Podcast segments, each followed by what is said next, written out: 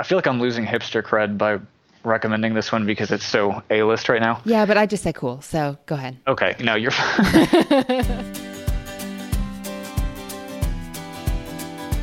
hey, readers, I'm Anne Bogel, and this is What Should I Read Next, episode 95.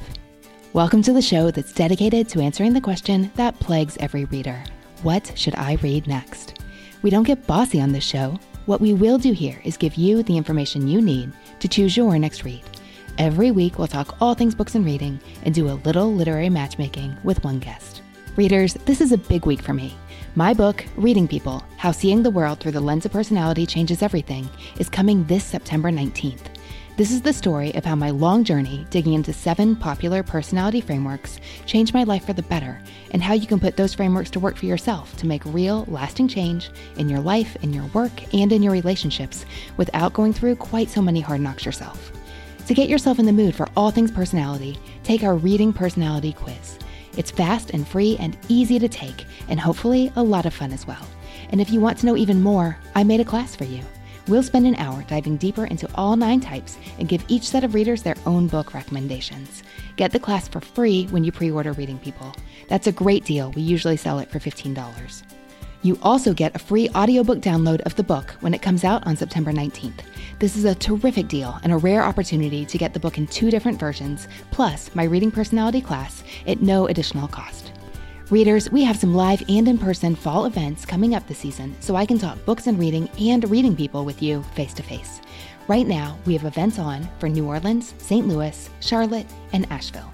Visit annebogel.com slash events for the latest information on where I'll be this fall plus detailed information on those stops I just mentioned. I would love to chat books and reading with you in person. Hope to see you there. And readers, in the process of releasing my own book, I've learned so many fascinating things about the publishing industry. I seriously had no idea how much I didn't know. And one of those things was this. When you shelve a book on Goodreads, Goodreads actually shows it to more readers, and that helps more people find the book. Would you take 20 seconds to do this quick, easy, and free thing to spread the word about reading people? Just add reading people to your to read shelf on Goodreads. It's a tiny thing, but it makes such a big difference in helping people find the book. Thank you so much to those of you who've already done this. Goodreads is noticing, and I appreciate it so, so much. Readers, when I was a kid, my mom really hammered home to me the importance of always being kind to people, because even though it might not seem like it at the time, it is a really small world. Well, I have a small world story for you today.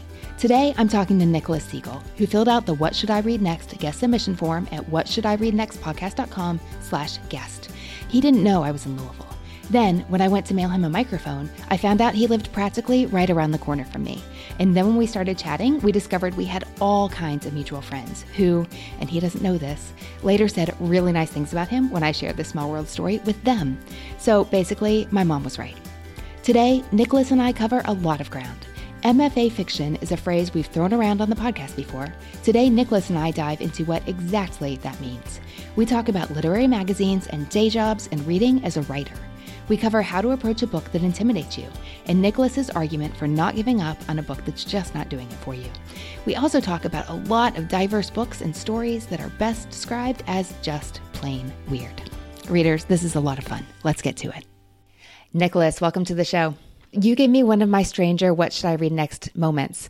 We send all our guests microphones when they come on if they if they don't have an audio set up at home just because we want the show to sound really good for our listeners. And when I got your mailing address, I went, "Wait, that's right around the corner from me in Louisville, Kentucky." Yes, yeah, we live we live very close and uh, it, it's it's weird to think that we're talking on these microphones probably within walking distance. I probably bumped into you in the library or the bookstore or the coffee shop and not even known it. I'm sure we have. Like I, I'm I'm out and about in Heine Brothers and Carmichael's all the time. So if if we haven't bumped into each other, that would be very strange. All right, we're gonna we're gonna do it in the future. It's bound to happen. Well, I love the way that books bring people together from around the world and also apparently from like five blocks away. Yeah. Well, I'm really excited to talk to you today. And not just because apparently we have a strange number of overlapping circles. So, one of the things you mentioned was that you have an MFA from a local university that I also have lots of connections to. And we've tossed the descriptor MFA around here some on the show. Like some readers have explicitly said they love MFA fiction, and some have referenced uh, skipping a degree or thinking about getting one in the future. But we have not ever explored what what that actually means. And if we know one thing about our listeners is they like to know the nerdy behind the scenes details of how their books get written and published. So, how would you describe an MFA program and that experience to those who aren't familiar with what that means? Well, what an MFA program is is um, it's as opposed to a more academic degree, it's more based in practice than academic study. So MFA programs range from music to acting to writing, the, the types of uh, disciplines, I guess, where you you improve by practice and by exposure to the art, if that makes sense. So the the MFA program in Louisville that that I graduated from back in 2013 is at Spalding University, and uh, it's an MFA in creative writing. So there are actually categories within that. There's there's fiction that you can you can concentrate in. There's writing for young adults, uh, children and young adults. There's poetry. There's screenwriting and writing for the stage. So, oh, and then of course there's creative nonfiction as well. So I, I was a I was a fiction student.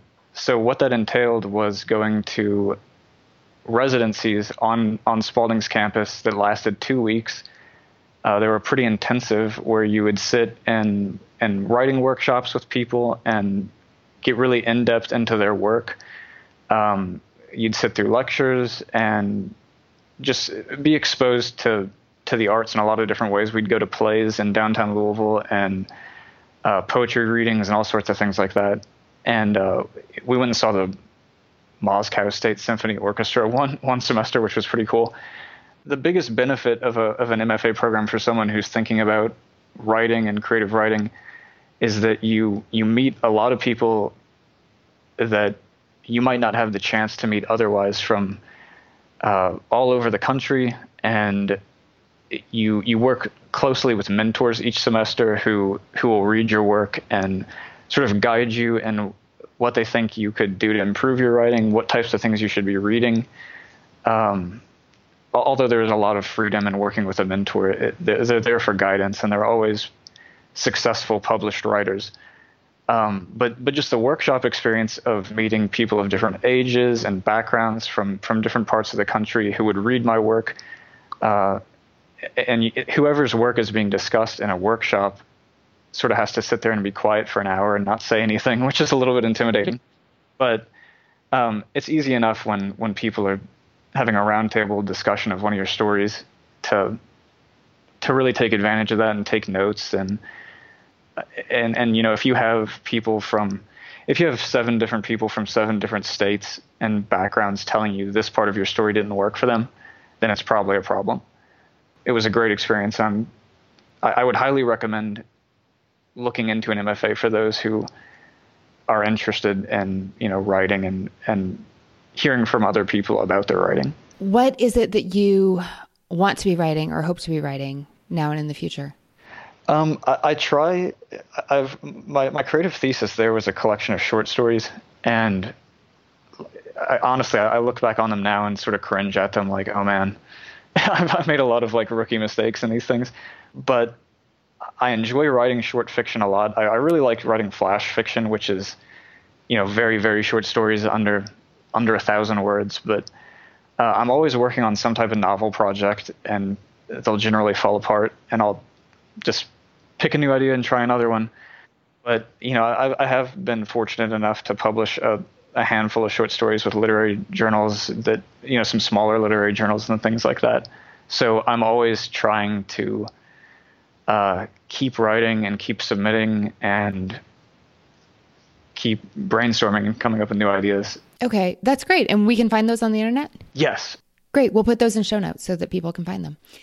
Nicholas, I know from your submission form, though, that you have a separate day job that is not writing fiction. How are you spending your Monday to Friday? Um, well, what I do is I am a copywriter and editor at a local university. So I'm I'm writing ads for TV and radio and and print, uh, which is a lot of it, it's it's a lot of fun in a weird way. It sort of exercises a different a different area of like the writing muscle in my brain. So you're writing ads to, like the kind I'd hear on the local radio stations promoting the university, that kind of thing. And it's it's definitely. Uh, I, I've been doing that for a little over a year now, and it's um, it, at first, you know, I, I, had never written an ad going in into that job, and just the the creative people that I work with in that office are so uh, helpful, and they've been so helpful in in the learning process and, and sort of getting over that that learning curve on on how to you know write write a convincing ad you know whether that be for you know the back of a local magazine or something that you know you'll hear in 30 seconds on the radio or writing a script that we would adapt to television with visuals and things like that so uh, it, it's a lot different than sitting down and trying to write a short story because I have to condense it into a short period of time and try to have some type of call to action and highlight a, a lot of the uh, benefits of the programs we have at, at our university. So it's been a lot of fun and it's been humbling and it's been uh, just a big learning experience and I think beneficial to to my writing in general to sort of be thinking of something that I wouldn't necessarily be doing otherwise. Yeah, that sounds that sounds really really difficult actually, but like a useful skill to have in your tool belt. What has the impact on your reading life been of being involved in a full-time literary program and now you work with words? What what do those things do to your reading life? That's actually a good question and that's that's one that I had early on in, in my program. So I like I started I've been reading since I was a really young kid and I had parents who you know, I was fortunate enough to have parents who read to me and read to my siblings and were interested in writing and sort of cultivating that interest in in us. And uh, going into to grade school, I you know I, I, was a grade school student when Harry Potter came out, which was a big deal because he was sort of my age and I grew up with that character. Um, and I got into you know the Chronicles of Narnia, and you know, as a Catholic, those books were sort of important to me.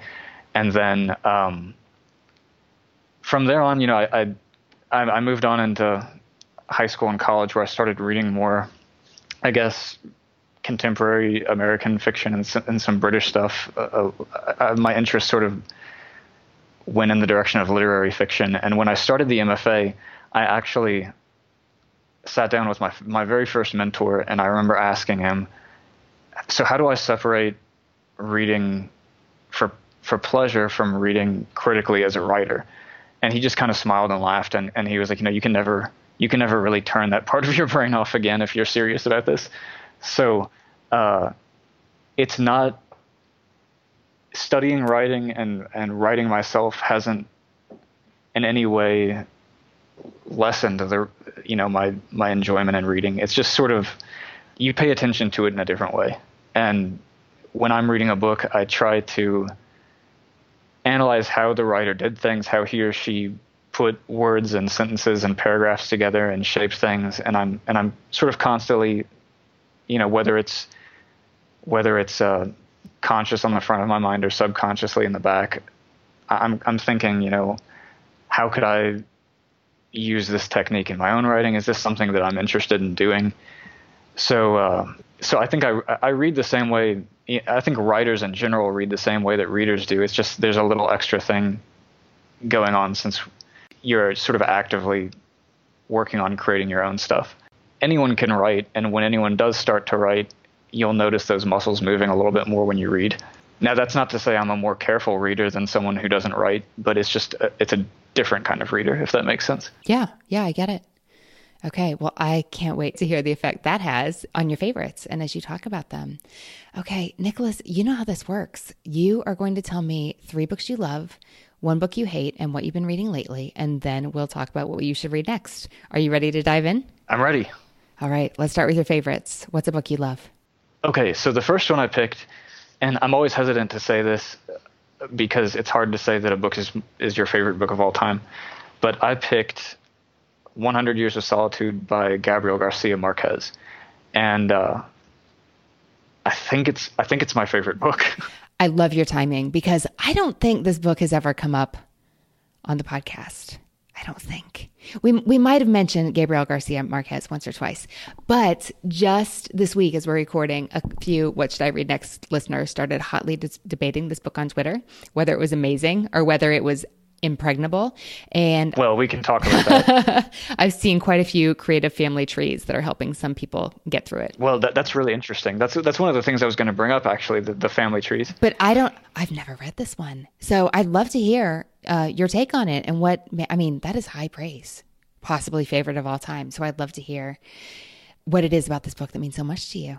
Well, so when I was, uh, I actually gave a lecture once on on magical realism and, and writing and sort of magical realism as a as a global literary tradition from all over the world.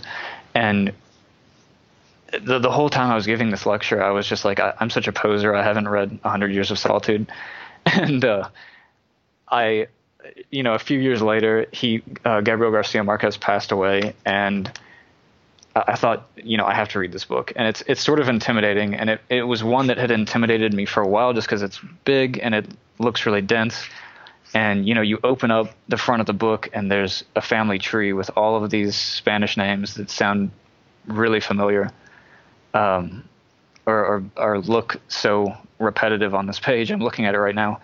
Um, but I was just like, you know what? I'm, I'm this is this will be my summer project. I'll I'll work through this book and just suffer through it if I have to. And uh, I started, and I was surprised at how readable it was and how fascinating it is on every single page. It it feels like it feels like there's an adventure happening on every page of this book, and it's so surreal and so bizarre that it made me realize, oh, this is why I was interested in magical realism in the first place um, the the characters and the story spans such a, a, huge chunk of time that by the end of the book, I, I found myself thinking back to the beginning and thinking that was like years ago that I read that when it was only you know earlier in the same month.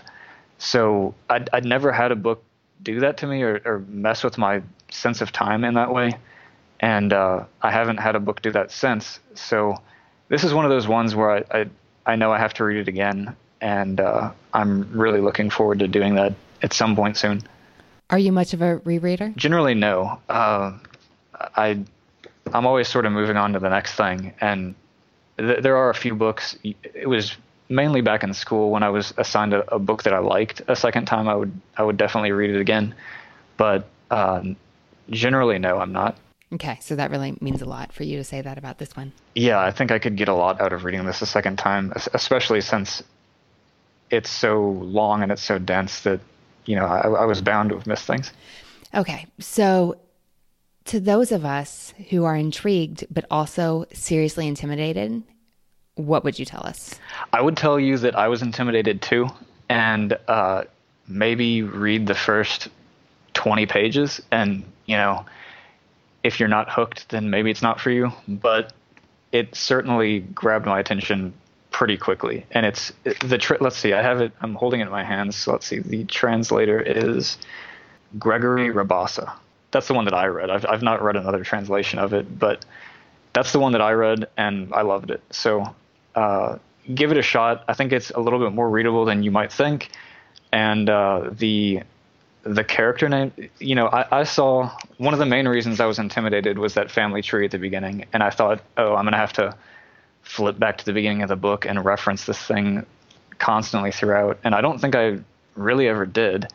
Um, it's hard to keep the characters straight in your head, but it's surprising how little that matters. I think once you get into it, so just read through it. If you feel like, you know, you're more confused than you should be, maybe flip back to the beginning. But just, you know, I, I would say take it easy and just read through the thing. And it's surprising how how little you need to reference all that stuff at the beginning.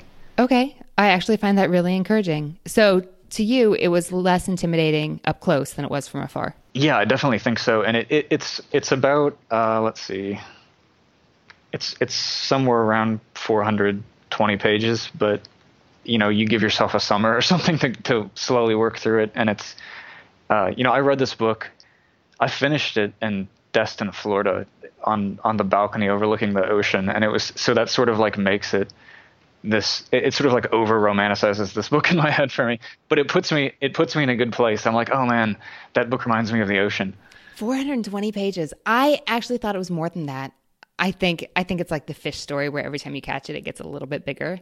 That's me thinking of Gabriel Garcia Marquez. Nicholas, what's your next favorite book? Okay, so my next the next one that I picked is uh, this is a writer who I discovered this year.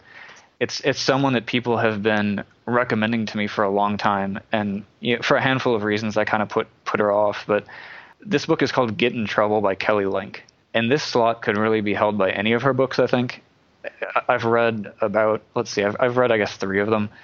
Uh, this is her latest one, and it was the first one that I read. So it's a it's a short story collection, and uh, I think you'll see in all three of my picks that I that I chose. There's a, a lot of magical realism involved. This is a collection of magical realism short stories, and like I said, people have been recommending her to me for years. And just so, if you look at a, a summary or a synopsis of some of her stuff, it seems overtly fantasy, and and I guess that's why I kind of put it off. I was like, oh, these these stories have vampires in them and werewolves and superheroes and things. It it just you know, I I have all the respect in the world for that stuff, but it's just not generally my thing to be that that overtly fantastical. But uh, when I started reading her, I was just like, oh my god, this is why I want to write. And she's she's now one of she she very well could be my favorite living writer that I've that I know of right now. And I think I was surprised by how I'm always attracted to surrealism in writing. Her stories, as as weird as they are, still feel like you're you're sort of in a dream, and they feel like you're in the real world, but something's something's just strange about it. It's very literary, and it, it's just sort of hard to compare to anything else that I've read. She she does she reminds me of Karen Russell a lot, who wrote Swamplandia, and uh, that that's one people are a little bit more familiar with, and I think. Uh, I think there are a lot of similarities between between their writing. I've not read Karen Russell. I've read a few of the stories in Get in Trouble. That's the only Kelly Link I've read any of. And when you said that all your picks had a common theme and it was magical realism, I thought you were just going to say they were weird. It, you know what? That's another way to say it, I think. because even as someone who tries to write magical realism and someone who has studied it and given lectures on it, I don't even really know how to describe it, and and I feel like I feel like that's just that goes to show how weird of a genre this or it's not even a genre. It's it's more of just a a, a literary tradition or a writing style, and it's um it's it's very distinct from from fantasy and that it's generally set in the real world and uh, the weird stuff that happens is is subtle and and more on the surreal side if if that makes sense. It's it's sort of a the weirdness isn't addressed as being weird. It and and I I like that about a book. That it just is. It just feels like I'm dreaming. Okay. Nicholas, what's your third favorite book? Okay, my third favorite book is this is Lincoln in the Bardo by George Saunders. Uh-huh. So also weird. Right at home here. Also also very weird and and remember back in the day when I said Kelly Link was my favorite living writer? It might actually be George Saunders. I don't know. They they're they're uh they're battling it out in my head all the time. But you know, I think they could keep each other in good company right there at the top. I think they you know what it, it's uh let's let's just give them both a first place medal cuz this book is fantastic and have you read this one? I have. Okay. It's it's it's weird the way that it's it's set up because it's sort of it's yeah, you, it's so weird. You know what I'm talking about. so it's it's got um, bits of dialogue followed by character names, and and then usually every other chapter there'll be excerpts from historical texts about Abraham Lincoln, and uh, it's set in a it's set in a graveyard. It, it, the the the book sort of follows um, the death of Abraham Lincoln's son and him visiting, you know, his son in, in the graveyard and all the ghosts that are there and, and involved with uh, keeping this kid company. And it's, I would imagine, I'm not a parent. I would imagine this is a difficult book for a parent to read. Um, there's a lot of, there's a lot of grief involved. It's very, you know, emotional at times. And, but the way that it's written is, is, it's, it's bizarre, but it's fascinating that all these ghosts have these intricate stories about why they appear the way that they appear after they've died, and uh, what in their life caused them to be sort of obsessive about these different things that manifest after they die. So th- there's really nothing like this book that I've ever read before, and I I've read a lot of George Saunders' other stuff. You know, this is his first novel. He's he's written a lot of short fiction, so I was really excited to hear about this book when it was when it was originally announced back a few years ago. Um, I went and saw him actually at Parnassus Books in Nashville when he was doing a reading for this book, and so he he gave a lot of the background on how he came up with the idea and how it's sort of been stewing in his brain for a long time. And um, he's a fascinating guy to listen to, and he was very kind and funny and interesting. And you know, if anyone ever gets the chance to go see him, I recommend it. That sounds amazing. I heard him speak you know what? I was thinking it was last year, but it wasn't. It was the year before that when this book was still in process. And he read from 10th of December at the time and talked about the creative process. When I read this, I read the eGalley, uh, so like a poorly edited version for Kindle before it was out and before I knew anything. And that was really, really disorienting. I would have loved to have been able to hear him speak about the book and then dive into it. Well, the way he did it was really interesting. And and for those, I, am not a big ebook, or I'm sorry, I'm not a b- big uh, audiobook listener, and I know a lot of your listeners probably are. The audiobook version of Lincoln in the Bardo has got a lot of praise from people because there's, you know, there's a ton of characters in here. There's, I mean, at least 50, and I think every single one of them has a different voice actor for the audiobook. There are people like David Sedaris and Ben Stiller and Keegan Michael Key and George Saunders and just a lot of big celebrities wanted to to do readings for this book. So the way that he he did the reading on the stage in the bookstore when I went and saw him is he had a handful of local actors from Nashville come up and read the different parts. It, it was it was really interesting to listen to that way because when you're reading it, I, I totally see how it's disorienting because it disoriented me too to see them up there as characters and to hear the distinct voices and to not have to constantly reference who's talking. And I don't want to turn anybody away from this book. You should totally read this book. It's just it's just it, it can be it can be a little bit difficult because it's it's so unique in how he did it. But uh, Parnassus actually put up the YouTube clip of that whole that whole reading I went and saw. So if anybody's interested in watching that reading, it's it's online. Yeah, I'd like to see that. That sounds very cool that he did that. I've only heard some of the audiobook, uh, but I keep thinking I'm going to take the time to go back and listen to the whole thing for just the reasons you said. And it's not very often where I want to do both formats, especially not at the same time. But a lot of readers have said that if ever a book deserved it, it was this one because the audio was so good and because the book was so unusual and just not what they were used to and that to be able to see the action happening but then get to experience it happening in their ears as well is really worth the time and energy in a way that most books you know it would be nice but you don't feel like you need it to really understand what's happening. And a lot of readers though not all felt like to really get it they needed both for this one. I, I can i can definitely see that Okay. Now, Nicholas, how do you feel about the H word? Ooh, the H word. I, I don't uh, I don't like saying that I hate a book, and uh, for that reason, I kind of picked one that can stand up for itself. I think. um, I didn't. I didn't want to pick, pick a book that like nobody had heard of and be like, "This book is trash. Don't read it."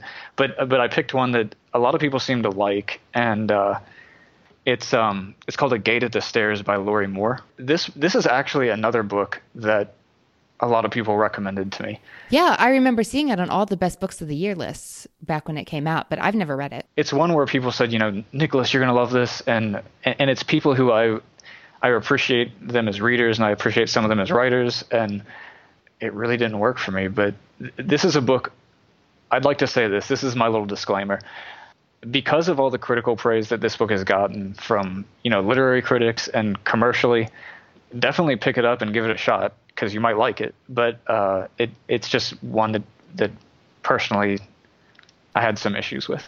You got to tell us more. I was a little I was confused about the character's motivations. Like almost every page, some character was doing something that made no sense to me. it it was politically charged in a in a sort of soapboxy way. I thought so. So instead of it dealt a lot with that post 9/11 feeling that was going through the country of you know just fear and anger and and politicism and because of that I think it might not age very well because it's it's such a particular time in, in U.S. history that I felt like the way that that Lorrie Moore wanted to get her political opinions across was a little bit lazy and that she had a, a, lot of side characters who had nothing to do with the story having long conversations about politics that had nothing to do with the story sort of scattered throughout the book. And it really took me out. And it took me out of the action because it's a story about adoption and race and things like that.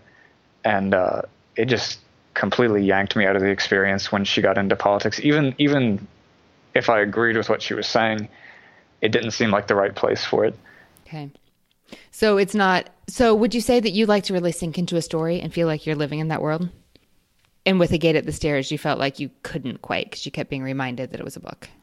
I kept being reminded that uh, the author had something she wanted to say. Okay. Yeah, I can see it does have a lot in common with the books that you that you loved. So I can see why people would have suggested it to you. However, no soapboxy and you just want a book that's really really good to you. I mean, you know, that's not hard to find or anything. No, no, but that's the dream. Okay. I mean, that's what I want to find for sure. But you, yeah, it's tricky. I, I enjoy, like, I enjoy reading. I always finish books even if I don't like them, uh, because I think there's something to, you know, there's something to take away from that experience. Because as a reader, well, first of all, as a writer, I, I learn the types of things I don't want to do. But even if you're not a writer, you learn the types of things that you don't like in a book and and you know you can take one of your biggest hobbies and one of your biggest pastimes and understand it better so generally I, I know a lot of people say you know life is short and there's too many good books out there but finishing a bad book is rewarding in a different way and also i don't want to say that this is a bad book i just didn't like it okay i like that point of view nicholas what are you reading right now Oh, okay. So right now I'm reading uh, I'm reading two books, which is weird because I usually only read one at a time. The first one is Dark Places by Gillian Flynn. Uh, this is one that my sister got me for my birthday, and we, you know, we share our interest in the stuff that Gillian Flynn writes, and you know, we both liked Gone Girl and have read her other stuff. So uh, I'm I'm I'm generally not much of a like I'm not big on thrillers, but I do like her stuff a lot, and I'm about halfway through this one. Okay, and sisterly bonding too. Yes, there's that. What else are you reading right now? The other one is uh, called The Bird Market of Paris by Nikki Moustaki. What's that? That it, it's a memoir. Um, so Nikki Moustaki wrote this book about. First of all, I'm not very far into it. I'm only about 20 pages in, but uh, I heard about this book on Snap Judgment, the NPR show and Nikki told her story of raising birds and how her grandfather raised her to to take care of all different types of songbirds and things like that, and how a hurricane sort of took it all away from her and killed all her birds and sort of wrecked her life as she knew it. And it, it's about this sort of like quest or journey that she goes on to the bird market of Paris, where her grandfather told her um, was one of the you know the coolest places, and it's it's a story about um, her you know memories of her grandfather and her struggles with alcoholism and and this journey she goes on to try to figure things out after she loses everything. And it's really interesting yeah that sounds really interesting and really unique yeah it's it's a it's a weird it's another one of those weird stories that has sort of you know i i heard her tell the story and then they they pitched the fact that it was a book, and I was like, okay, I have to, I have to read this one. Nicholas, is there anything you want to be different or that you want more of in your reading life? Um, so there actually is. I last year I, I use Goodreads to track the books that I read, and last year when I was sort of posting my recap to like my friends on Facebook of like this is all the stuff that I read, I noticed that like way too much of it was by men, and I had barely read anything by women. So this year I've made a conscious effort to mainly read books by women. And, you know, from this point forward, I'd like to sort of balance that a little bit better consciously. And, uh, you know, not, not only men and women, but, you know, people all over the LGBT spectrum and, and people from different countries and backgrounds and things like that. I'd, I'd just like to vary up my, my reading in that way. So I'm getting different voices and different perspectives and stuff. Okay, well, that is good to hear. I admire that goal, and we will keep that in mind as we choose books. Awesome. All right, we'll get to it right after the break. Hey, readers, I want to take a minute to tell you what others are saying about my book, Reading People. Here's an email I just got in my inbox. Mary writes, I consider myself pretty well versed in the land of personality types, both the quote real ones and the what snack food are you variety, but I really didn't know anything about highly sensitive people except for hearing you and Megan Tietz talk about it on What Should I Read Next? Readers, that's episode 66. Okay, the email says, A lot of things in my life suddenly make sense to me. Thank you for writing this book. I'm excited to finish and share it. And here's what Sarah has to say. Here's what I love about reading people. I've read about the Strengths Finder, I've read about Keirsey, I've read about the love languages, and I've read about Myers Briggs. I've read all these personality books, but I didn't know how useful it would be to have them all together in one book. Having all these different ones line up in one book gives you a whole picture that I wasn't able to get when I was looking at them one at a time. When you combine them, like you've done in Reading People, I feel like I get the whole picture about myself and about my husband and my kids. It's been so fun to read. I'm enjoying it a lot. I wanted to provide a fun to read, easy to understand overview of the personality frameworks that have been most helpful to me. I wanted to make this important information a lot more accessible and a lot less intimidating. And I wanted to highlight the kind of valuable insights that come from understanding personality and do this in a way that lets you put these insights to work in your own life immediately. My goal is to make you go, oh, so that's how it works, or oh, so that's why I do that, again and again and again. Readers, we have a special bonus episode coming your way that I'm really excited about. My publisher has given me permission to read the entire first chapter of Reading People and to share it with you here on the podcast. That bonus episode, number 96, is coming your way this Friday, September 15th. That first chapter will give you a better idea of what the book is like and also an idea of what the audiobook is like because I read that myself.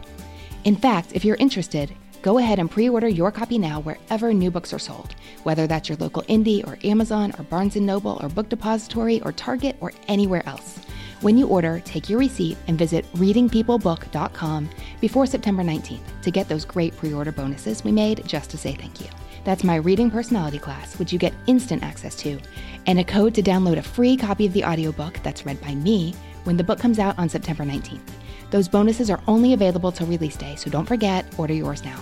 And if you've ordered already, thank you so very much. Those early orders are so important in helping get the word out about the book.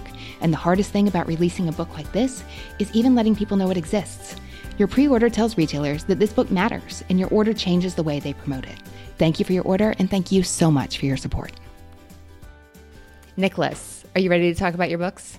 I am ready. Okay. Well, I feel like you know what's going on. So you have mostly contemporary literary fiction, except Marquez. I think that book just had its 50th anniversary not too long ago. Yeah, that sounds right. Okay, good. So you've got a whole lot of magical realism, but you're not so receptive to the idea of fantasy, but you're fine with weird. I definitely like weird. Okay. We're looking for different perspectives, different cultures. A global tilt would be a good idea and we need two out of three women, if not three for three. Oh yeah, that, sure. Either either one of those would be perfect. Okay. What have you read by Zadie Smith? I have read nothing by Zadie Smith. Okay. This might be a bridge too far for you, or it might really be perfect. I'm thinking about her 2012 book NW. Do you know anything about this?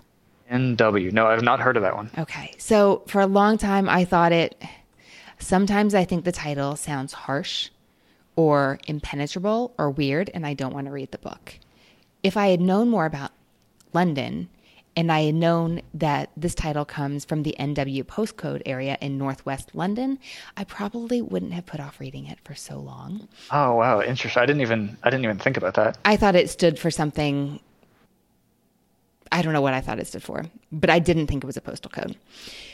So some people think that this novel had a whole lot of potential and no execution. And other people thought it was completely brilliant. And I think the only way to find out is to read it for yourself.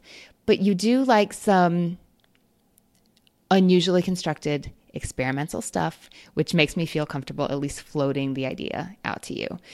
Okay, so she's chosen a really interesting structure for her book that is not at all conventional. And I really think the medium is the message here. Zadie Smith is following four different characters living in London where she has personal deep roots. One of those characters shares my last name, which is kind of fun and won't matter at all to you. But she shifts between um, like different points of view. Like you have some first person, some third person. You have some stream of consciousness. You have some movie style dialogue.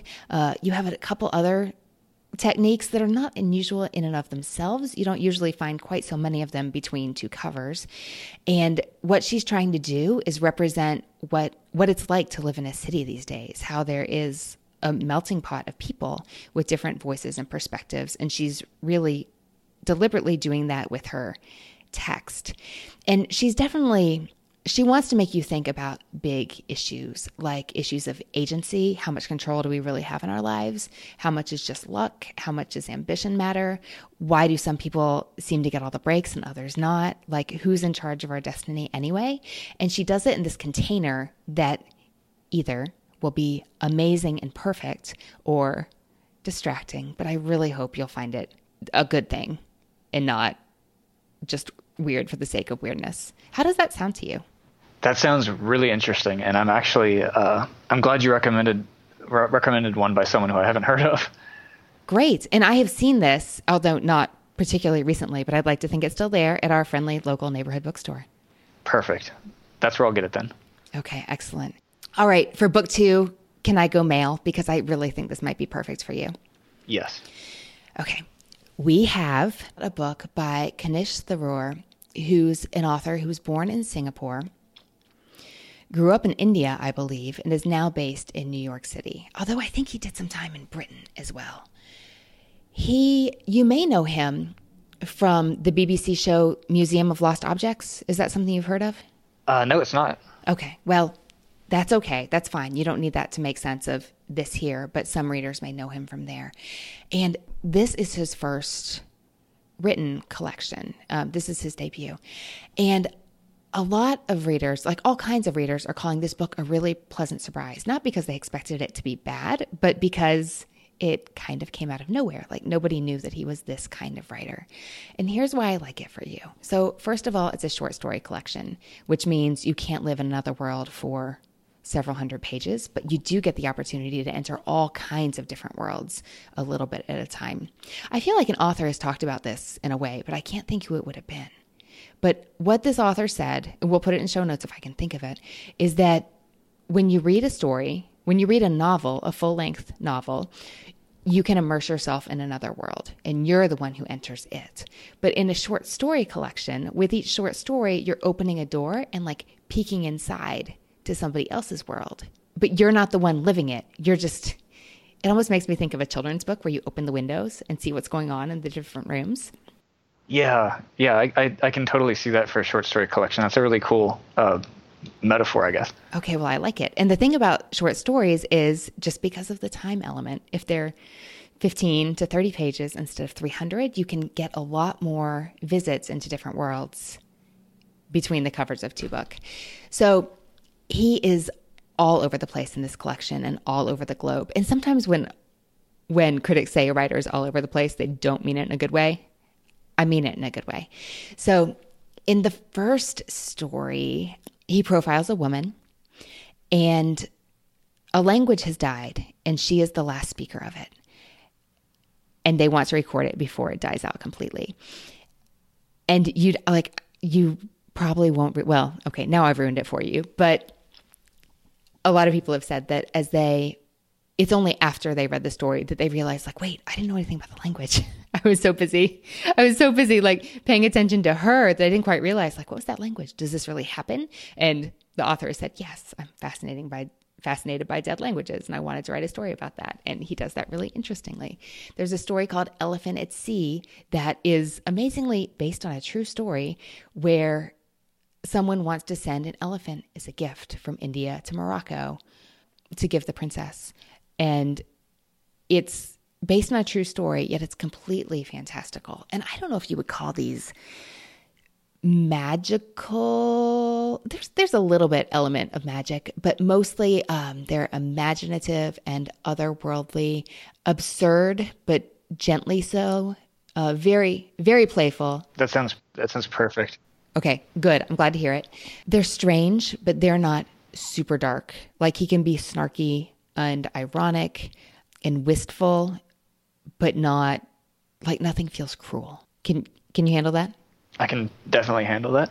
Okay. And it's it's weird. Like there's a story called Tale of the Tea House where a small city is just waiting for Genghis Khan to come in and take them over.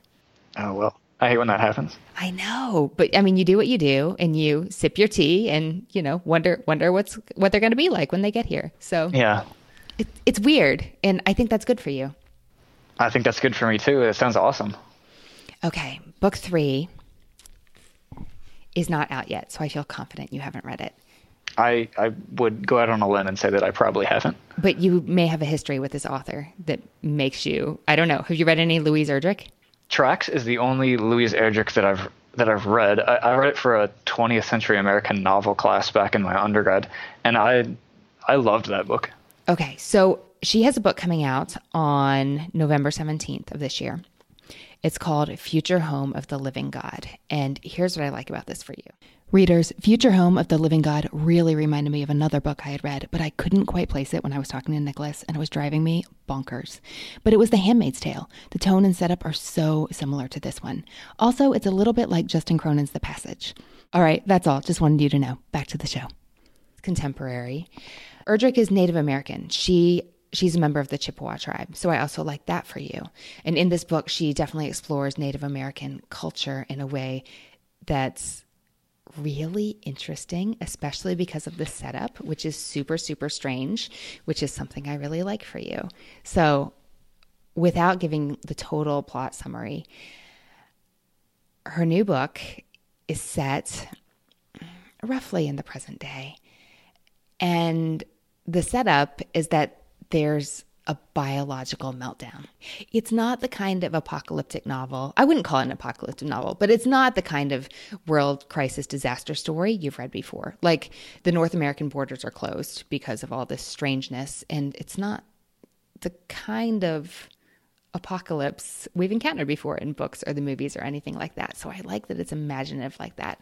And it's it's science fiction in a way that she hasn't ventured into before, or at least not not that I know about. The story opens and you slowly realize that you are reading a letter written from the perspective of a woman named Cedar Hawk Songmaker.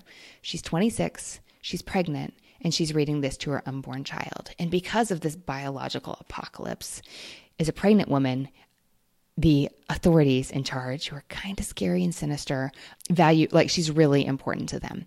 But over time, it dawns on her that she is special because she's pregnant, but more than that, the child she's carrying is super special because they think that she's carrying a, they call them a normal, just a regular fetus in her womb.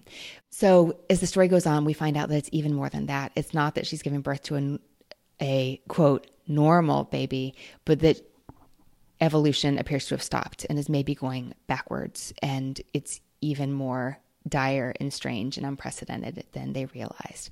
So obviously we have this whole like is the world ending scenario. We have these um, very strange science fiction kind of tropes. We have huge human elements just because of the nature of relationships in any time, but especially in a time where people are feeling threatened. What do you think? I think that sounds like a very cool concept, and especially from someone like Louise Erdrich, who uh, doesn't seem to write that speculatively, you know, in her other stuff. So I'm, I'm, uh, I'm intrigued by that one. I am so curious about the origin story of this novel, which I have no idea right now what it is, but I hope to hear it in the next few months because I'm very, very curious. When did you say that one comes out? November 17th. November 17th. Cool. Although I might have a copy in your neighborhood. That would be uh, that would be nice. All right, we'll talk. Nicholas, of those three books, what do you think you'll read next? I'm actually really interested in all three of these, and um, I think I think I might go pick up the Zadie Smith first, uh, NW, and then I plan on reading all three of these very soon. These will probably be the next three books I read. All right. Well, I can't wait to hear what you think. Thanks for talking books with me today. Thank you so much. This has been a lot of fun. Hey, readers, I hope you enjoyed my conversation with Nicholas today. Head to the podcast site to share your recommendations for Nicholas and to let him know there what you thought of my recommendations.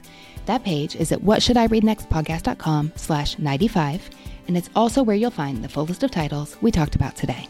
If you're on Twitter, let me know there at Anne Bogel. That is Anne with an E, B as in books, O G E L. Tag us on Instagram to share what you are reading. You can find me there at Anne Bogel and at What Should I Read Next. Readers, we have that special bonus episode coming your way on Friday. Hit subscribe in iTunes or your favorite podcast app so you don't miss an episode.